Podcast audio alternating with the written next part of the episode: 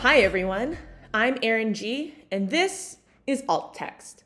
Happy New Year! I hope everyone had a nice holiday season and that you all were able to spend some time away from the demands of your inboxes. This week, I'm joined by Allison Gacad, a reporter with Carbon Pulse, a newsletter on carbon markets, greenhouse gas pricing, and climate policy. Prior to Carbon Pulse, Allison was a reporter with the Vancouver Tech Journal, where she wrote about climate tech. At Carbon Pulse, however, Allison covers market based mechanisms as solutions for climate change, including cap and trade programs and voluntary carbon credits. She's also interested in the ways technology intersects with politics and capital. Allison was recently in Dubai for COP28, the UN Global Climate Policy Summit, and we chatted about her experience covering COP the differences between tech and climate conferences, and the outcomes from the meeting of global minds. So here's my conversation with Allison Gacad.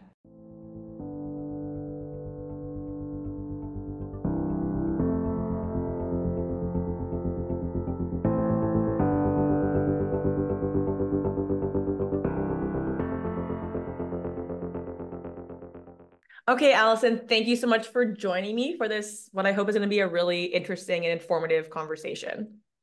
Thank you. I'm really excited to be here. Thanks so much for having me, Erin. And so you were recently at COP, which is the Committee of Parties.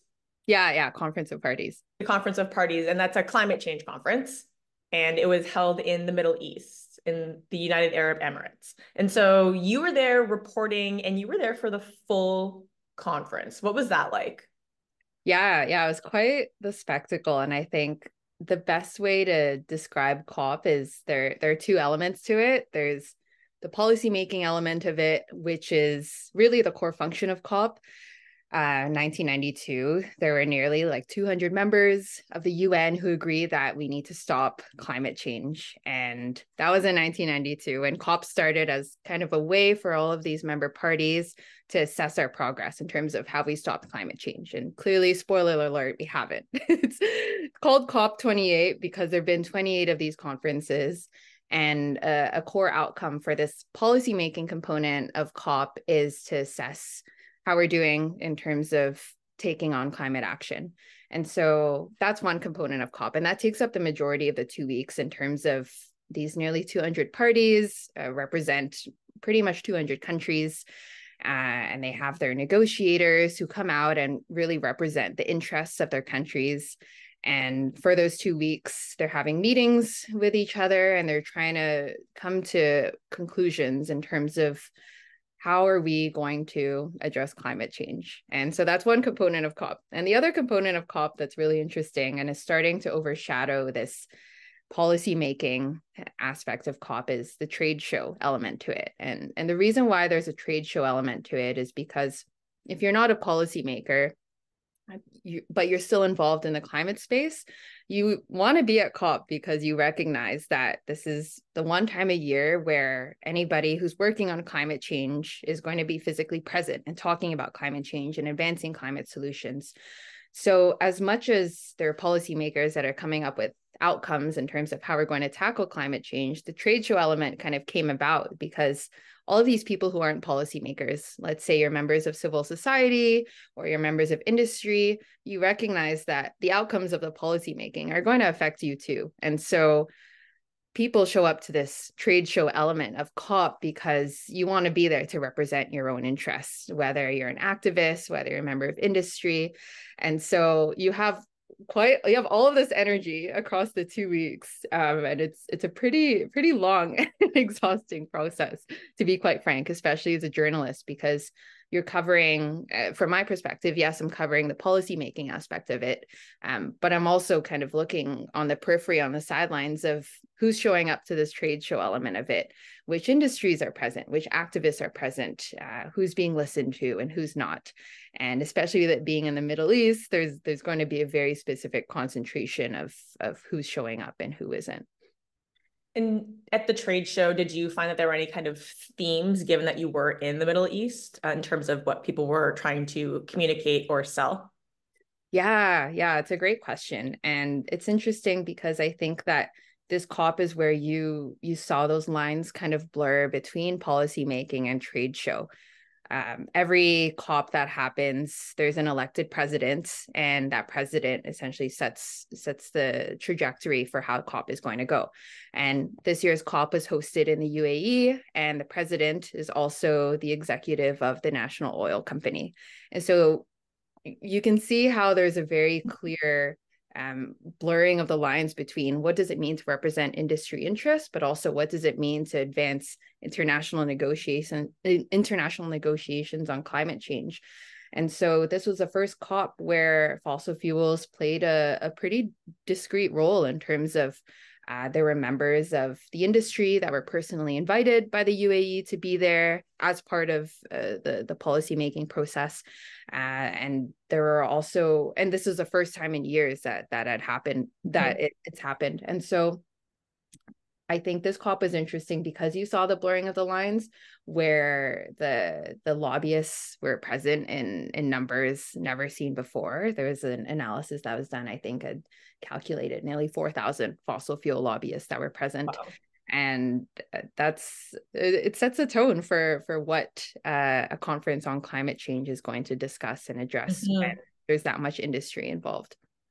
Right. Yeah. And I think it, it really goes to show um, the the interconnected nature of the two industries and why I think we, you know, started out with these grand ideas of combating climate change and now it's kind of just like oh well uh, we've kind of like created all of these exceptions because of these lobbyists.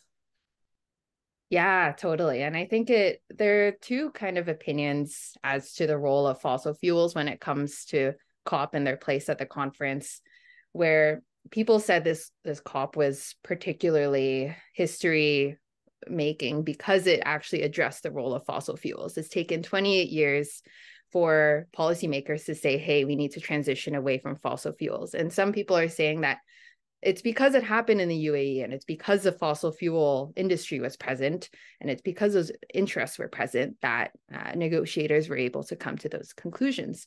But at the same time, on the other side of the coin, you're hearing a lot of activists in civil society saying that industry is going to advance their interest. And as much as it's going to be transition away from fossil fuels, they're still interested in prolonging the, the lifespan of their industry. So it's I think being a journalist is interesting because you're, especially being at COP for two weeks, you see all of these dynamics play out in really intense, heated debates, but also themes that are strung out across the two weeks of negotiations that are happening. And so prior to reporting on climate change, you were writing about tech. And so I know that you've also been at a few tech conferences. And so, and the, which have also had kind of a trade show component. Is there any kind of similarities between the two, or is it very different? Yeah, that's a good question. I think that when I think about the function of COP versus the function of a tech conference, it's it's quite different in terms of COP was designed to have all of these countries come together and agree to uh, output a specific document that outlines how we're going to tackle climate change. Whereas for tech conferences, that isn't necessarily the case. But I think that where I am starting to see convergence is in the spirit of entrepreneurism, uh, entrepreneurialism that's coming out uh, at COP that that really is quite prevalent at tech conferences. So when I was working as a tech journalist, what I found really cool is that people were working on so many interesting, novel, and creative ideas um, and you didn't necessarily need to be connected to a particular political entity or government or anything of that nature to be present at a tech conference. You could just show up as yourself, as your company. And at COP, when it first started, it was really just policymakers. But I think because climate change has evolved into such a complex issue, you're now seeing a lot of entrepreneurs come out and you're now seeing a lot of startups come out with that same energy of, yeah, you don't necessarily need to be affiliated with, with a political entity to be able to show up at COP. You can talk about what kind of solutions you're advancing and you can talk about and connect with other entrepreneurs in the same way that you would at, at, at a tech conference. And so are there a lot of like general attendees at COP? or is it more primary like the bulk of people politicians and lobbyists and decision quote unquote decision makers? Yeah. The structure of cop is interesting because the there are two uh, regions and it correlates as well with the policy making and the trade show. There's something called the blue zone which is only for accredited un entities and journalists and civil society and there's the green zone which is more for the general public and so hmm. the bulk of majority actually happen sorry the bulk of population actually happens in the green zone because it's a general public this year i think um, or actually no i think it's the other way around because this year cop saw like 100,000 attendees, which is the largest it's ever seen. Oh, wow. And it was 70,000, I want to say, in the blue zone and 30,000 in the green zone, but you may have to fact check me. um, but there there is a significant uh, public population that comes out to the green zone just to kind of check out like what what people are doing in climate, uh, what solutions look like, especially in the UAE. Uh, so it's it's a population that very much is growing so let's get into like the more nerdy part. So i think a lot of listeners will know will have heard about the paris climate agreement which came out of cop several years ago. But since then we haven't really kind of had the same uh, public consensus or knowledge or understanding of what has kind of come out of any cop kind of after that. And I know that like I personally have seen a lot of media around this year's outcomes, but do you have any sense of like why that might have might why that might be the case? In terms of, I guess, why since the Paris Agreement it seemed kind of quiet or stagnant. Yeah, I think that well, the Paris Agreement was such a landmark agreement where for the first time you had this legally binding international treaty that countries had to uphold and that treaty being that hey we we can't increase our global temperature increase beyond 2 degrees celsius we have to do everything we can to try and prevent that um, and i think the reason why things have been so quiet since paris is because the only way that you can really address that temperature increase is by addressing the root cause of climate change. And if the root cause of climate change is the fact that we're burning fossil fuels, which emit greenhouse gases into the atmosphere, which then increase our temperature, then you can start talking about uh, what we need to do to reduce to to not get us beyond that two degrees. And I feel like the fact of the matter is that it's just because it's taken us so long to just have fossil fuels uh, recognized as mm-hmm. as uh, the the reason for climate change. And, and even so, then, it's still not you know consensus. Exactly, exactly. And I think that's what was fascinating about the outcome of this COP is because the final language that was agreed on was like a transition away from fossil fuels. And what does that even mean, right? There mm-hmm. are so many uh, kind of ways that you could interpret that phrasing in terms of is it a fast transition? It is a slow transition. Uh, what kind of fossil fuels are we talking about? And so now I think what'll be really interesting to follow is we had the Paris Agreement and we had this year where we we've finally acknowledged fossil fuels role in the climate crisis. Where do we go from here and, mm-hmm. and what does action really look like?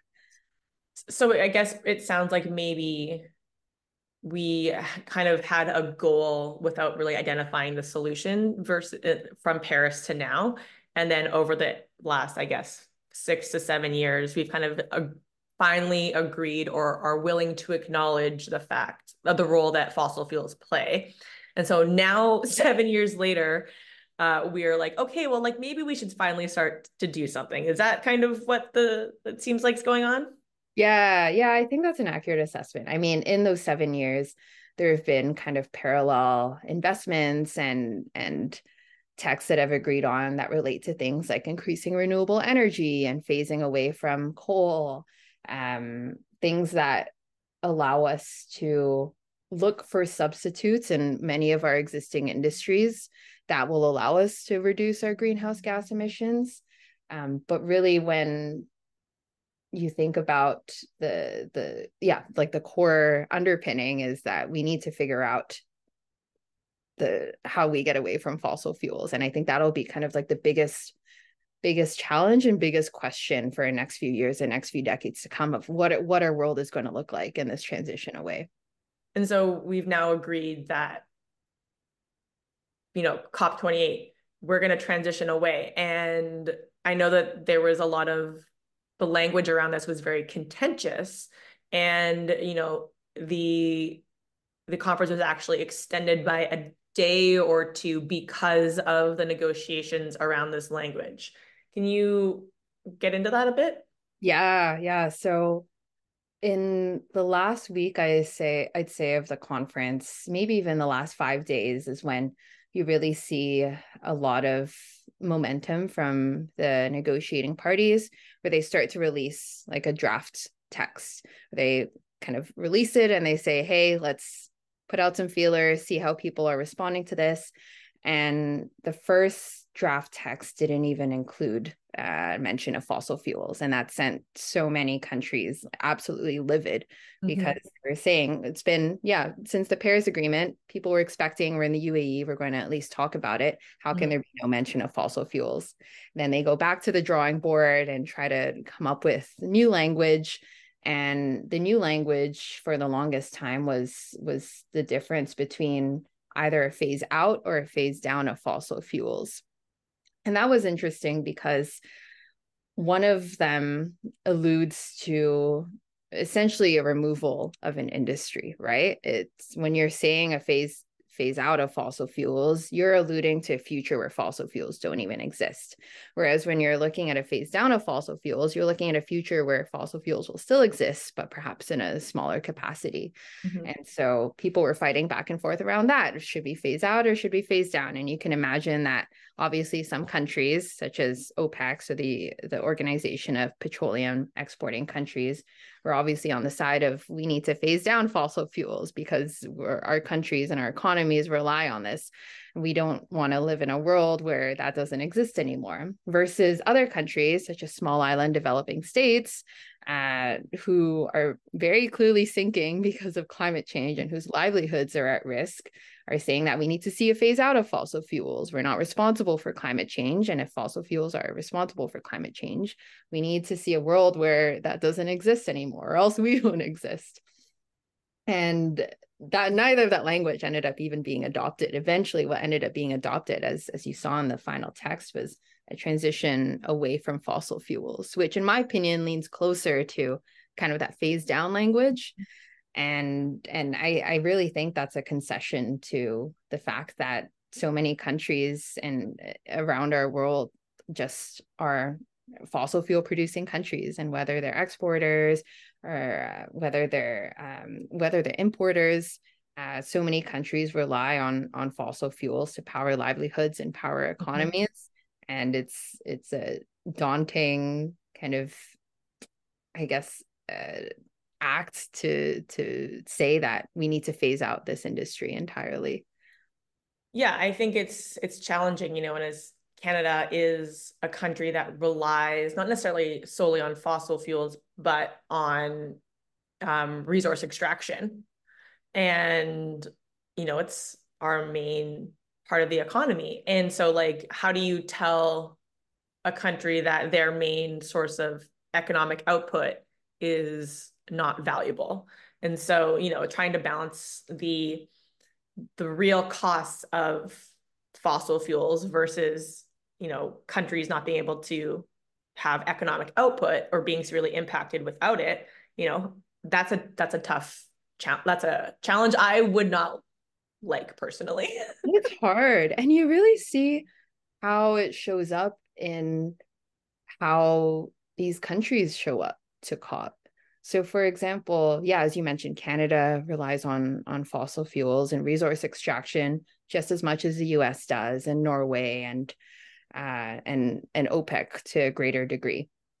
And so you see countries like Canada and the U.S. come to COP and very much advance progressive climate policy in the sense that Canada showed up to COP and our federal environment minister Stephen Guilbeault said we're going to put a cap on the amount of emissions that the oil and gas industry is going to produce and that's great climate policy and that's really progressive because that's acknowledging that the oil and gas industry, the fossil fuel industry can't just be spewing emissions infinitely. It needs to stop. Uh, but at the same time, it's stated in that policy that yes, there's a cap, but this cap is also designed to be able to enhance continued production of fossil fuels. So countries such as the US and Canada who, who do rely on on fossil fuels as as uh, a primary contributor to these economies will put forward these progressive climate policies but at the same time acknowledge that the continued uh, proliferation of these industries is essential to the economic well-being. And it's at COP, it's it can be easy to be blinded by by how progressive some of these announcements are and and the initiatives that countries are putting out but at the end of the day it's important to kind of take a step back and and realize that these are fossil fuel producing and exporting economies mm-hmm. and these countries very much have an interest in in continuing that and so finding that middle ground as you said is a hard job because because we live in a world where climate is changing and so measures like this oil and gas cap need to be put forward uh, to be able to slow down these emissions but at the same time it's it's the yeah we all like i i drive a i drive a gasoline fueled car and even when we take public transit it's all not necessarily electrified so it's difficult. For sure. And you know then you get the the complicating factor of developed nations versus developing nations and you know transitioning away when you're still developing your economy is challenging because it's so expensive. And if you don't have the infrastructure um, both in terms of like productivity and um, the technology then like yeah it's even more challenging. Yeah i'm really glad you brought that up because it reminds me of i was just kind of walking around the conference venue and it was in the heat of these final negotiating texts that were coming up. And I just struck up a conversation with somebody in line with me to go get lunch. And he was a negotiator from Oman in Africa. And Oman is a fossil fuel producing country. They're not part of OPEC, but it's very much a, a strong contributor to their economy. And I asked them, I, I was like, how do you feel about the negotiating text that comes out? And he said very clearly and very plainly, he said, Sister, we want justice. Mm. We don't we're in a place where countries such as the US and Canada, he very explicitly named these countries, mm-hmm. are calling on countries such as us to not produce fossil fuels and not extract fossil fuels, but that isn't fair. And I think that put quite succinctly, uh, at least for me, it clarified the importance of of congregations such as the UN and, and COP and being able to bring these voices together to the table because it's not every day in general media and general discourse that the voices of a country like Oman are equal the same weight as the voices from a country such as the US. And in the UN, that's how it works. And arguably that's a that's a reason for a lot of the stagnation too, right? In order for the kind of output negotiating text to come to a conclusion, it needs to reach a two thirds majority. And if every country has one vote, it can take a long time to get to that mm-hmm. majority. But at the same time, that is where you see small island developing states like Fiji, like Tonga, and and OPEC states, and the U.S. and Canada, and and other Western countries um, kind of have similar weight to to what they're saying uh, when it comes to the UN. Yeah, I think it's it's a good exercise in understanding how policymaking and politics work, right? You know, uh, in a conversation you and I had earlier, you said that COP is a lot of political theater. And so, you know, having everyone with an equal voice, you can see how that happens and how some people are posturing maybe one side. But I think that, you know, a lot of activists, I think, were disappointed by the outcome of COP but at the same time, you know, we've talked about the economic impacts of like to OPEC countries, the impacts on these small island developing nations, and then other countries that are still developing. And, you know, I think the left and the right both really want these extreme versions of something, but really the only way to like get there is through incremental progress. What I mean, regardless of what side you're on, but like to go all of a sudden one way or the other has a lot of other complications that I think people are blind to and they just don't, don't see because they don't understand the kind of the butterfly effects of like these small changes. Yeah, I think you put that really well because at the end of the day, a lot of people say that we already have the solutions to climate change and they already exist and it's a matter of scaling up. But climate change is a very technical problem. It's incredibly difficult to transition our, our industries away from fossil fuels. And it's incredibly difficult to figure out how we're going to capture carbon dioxide from the sky and put it underground and put it somewhere else. And sure, the we have the solutions, but I think the the politics and the theater of it is uh, perhaps to an extent necessary to try and figure out how exactly those solutions are going to be put into place and and then there's a whole other lens to it where you think about uh, who has the authority to advance particular solutions mm.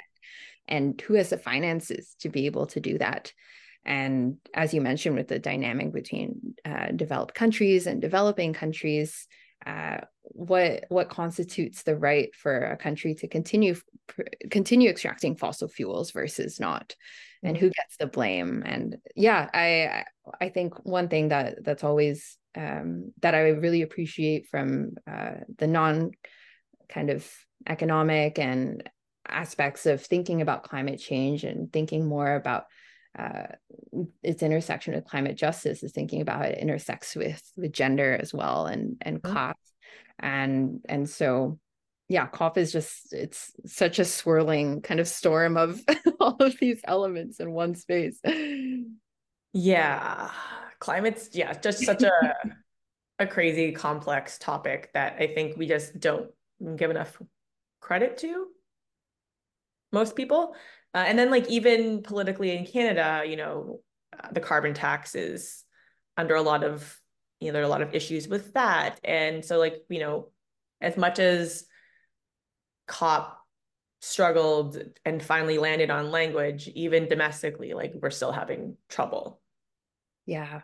And i think that's what's quite difficult about employing um, climate policy that's tied to our economics in that it's very easy to conflate and we saw this with carbon pricing. It's very easy to conflate increasing unaffordability with a carbon tax, for example.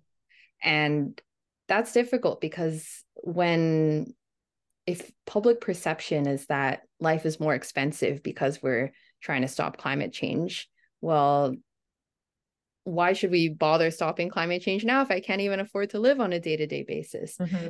So there's there's now this not not only the the technical issue of solving climate change, but also a communications issue of how do you actually communicate to general public that yes there's a carbon tax but the rebates that you get from the carbon tax actually outweigh how much you pay in terms of the carbon tax um, provincially and federally mm-hmm.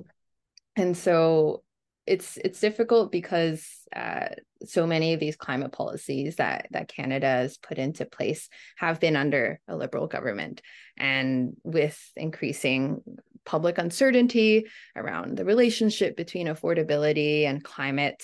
Uh, all of these climate policies are very much at risk of being undone by a change in government. And I think that's something that many, many policymakers, especially in Canada, are quite fearful of uh, in terms of we've spent the past number of years researching and consulting and putting trying to put these policies into action. And then with a flick of a switch it can all just kind of be upturned in an instant.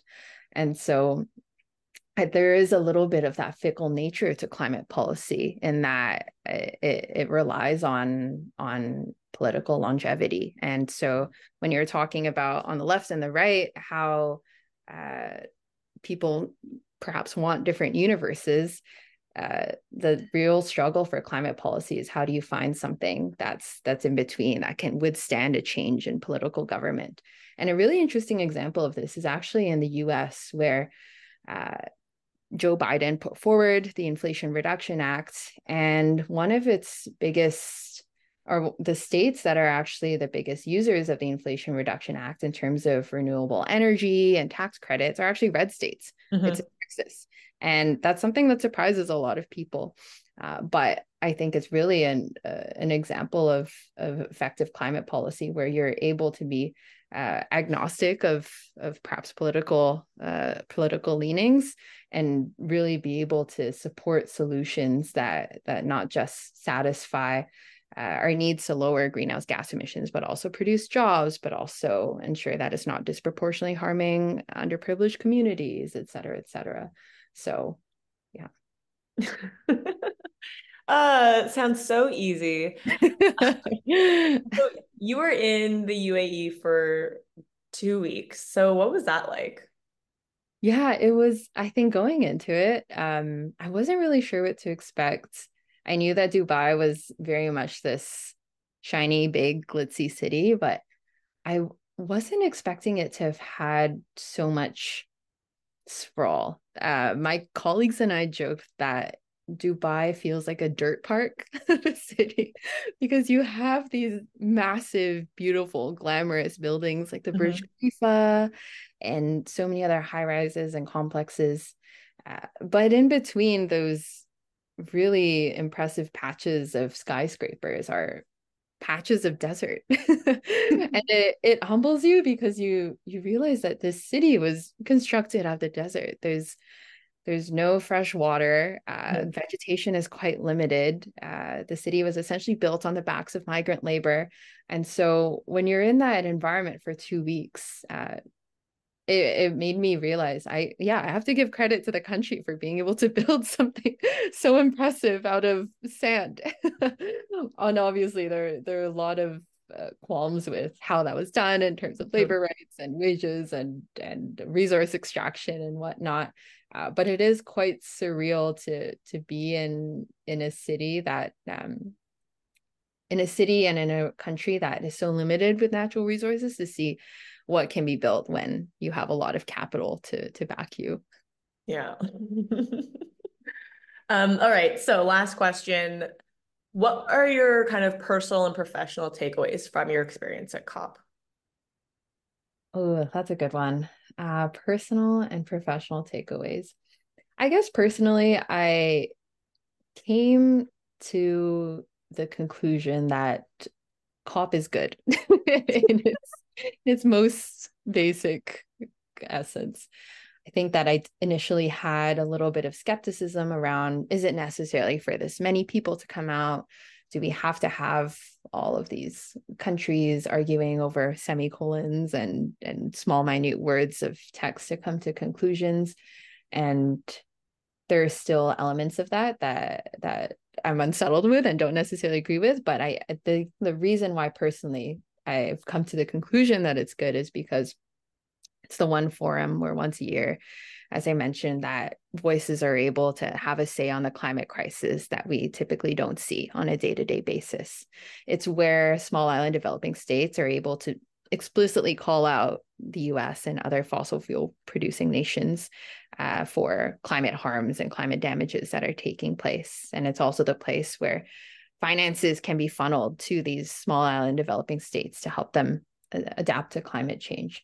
So I think it's good in in being able to be that that central forum for all of this uh, political performance and action and and and outcomes to take place. And I think when I think professionally about COP and when I think about uh, coverage of of COP as a journalist, one line or i guess one thread of of of one theme that i'm trying that i'm very curious to follow is this continued blurring between the policymaking and the trade show mm-hmm. element of cop i think increasingly as we're seeing that climate change and it would be naive to think that climate change is just an issue of save the trees save the environment mm-hmm it's not. We've had a whole conversation about how it's intricately tied to our economies and our livelihoods. And so, with an increasing uh, global recognition of that fact, what kind of players and who are we going to see at the table at COP. This year, we saw a lot of the fossil fuel industry. I'm anticipating that we're going to see a lot of other members of other industries too, like the cement industry and the steel industry, um, electricity, even, for example. And so, professionally, I'm curious to see how those intersections are going to play out between the policy that comes out of of these conferences and the industries that are profoundly affected by the policy that comes out of these conferences. And from the perspective of of being able to to write about uh, those intersections, I think, and yeah, in these next few years, as we try to tackle this central phrasing of a transition away from fossil fuels, what that looks like is going to be fascinating. well, Allison, thanks so much. This was really interesting. I had a great time. Thanks, Erin. Yeah, I really ran the gamut there. So thanks for having me and chatting with me. that does it for this week. A huge thanks to Allison for joining me. I'll be back next week. But in the meantime, you can find me on social media.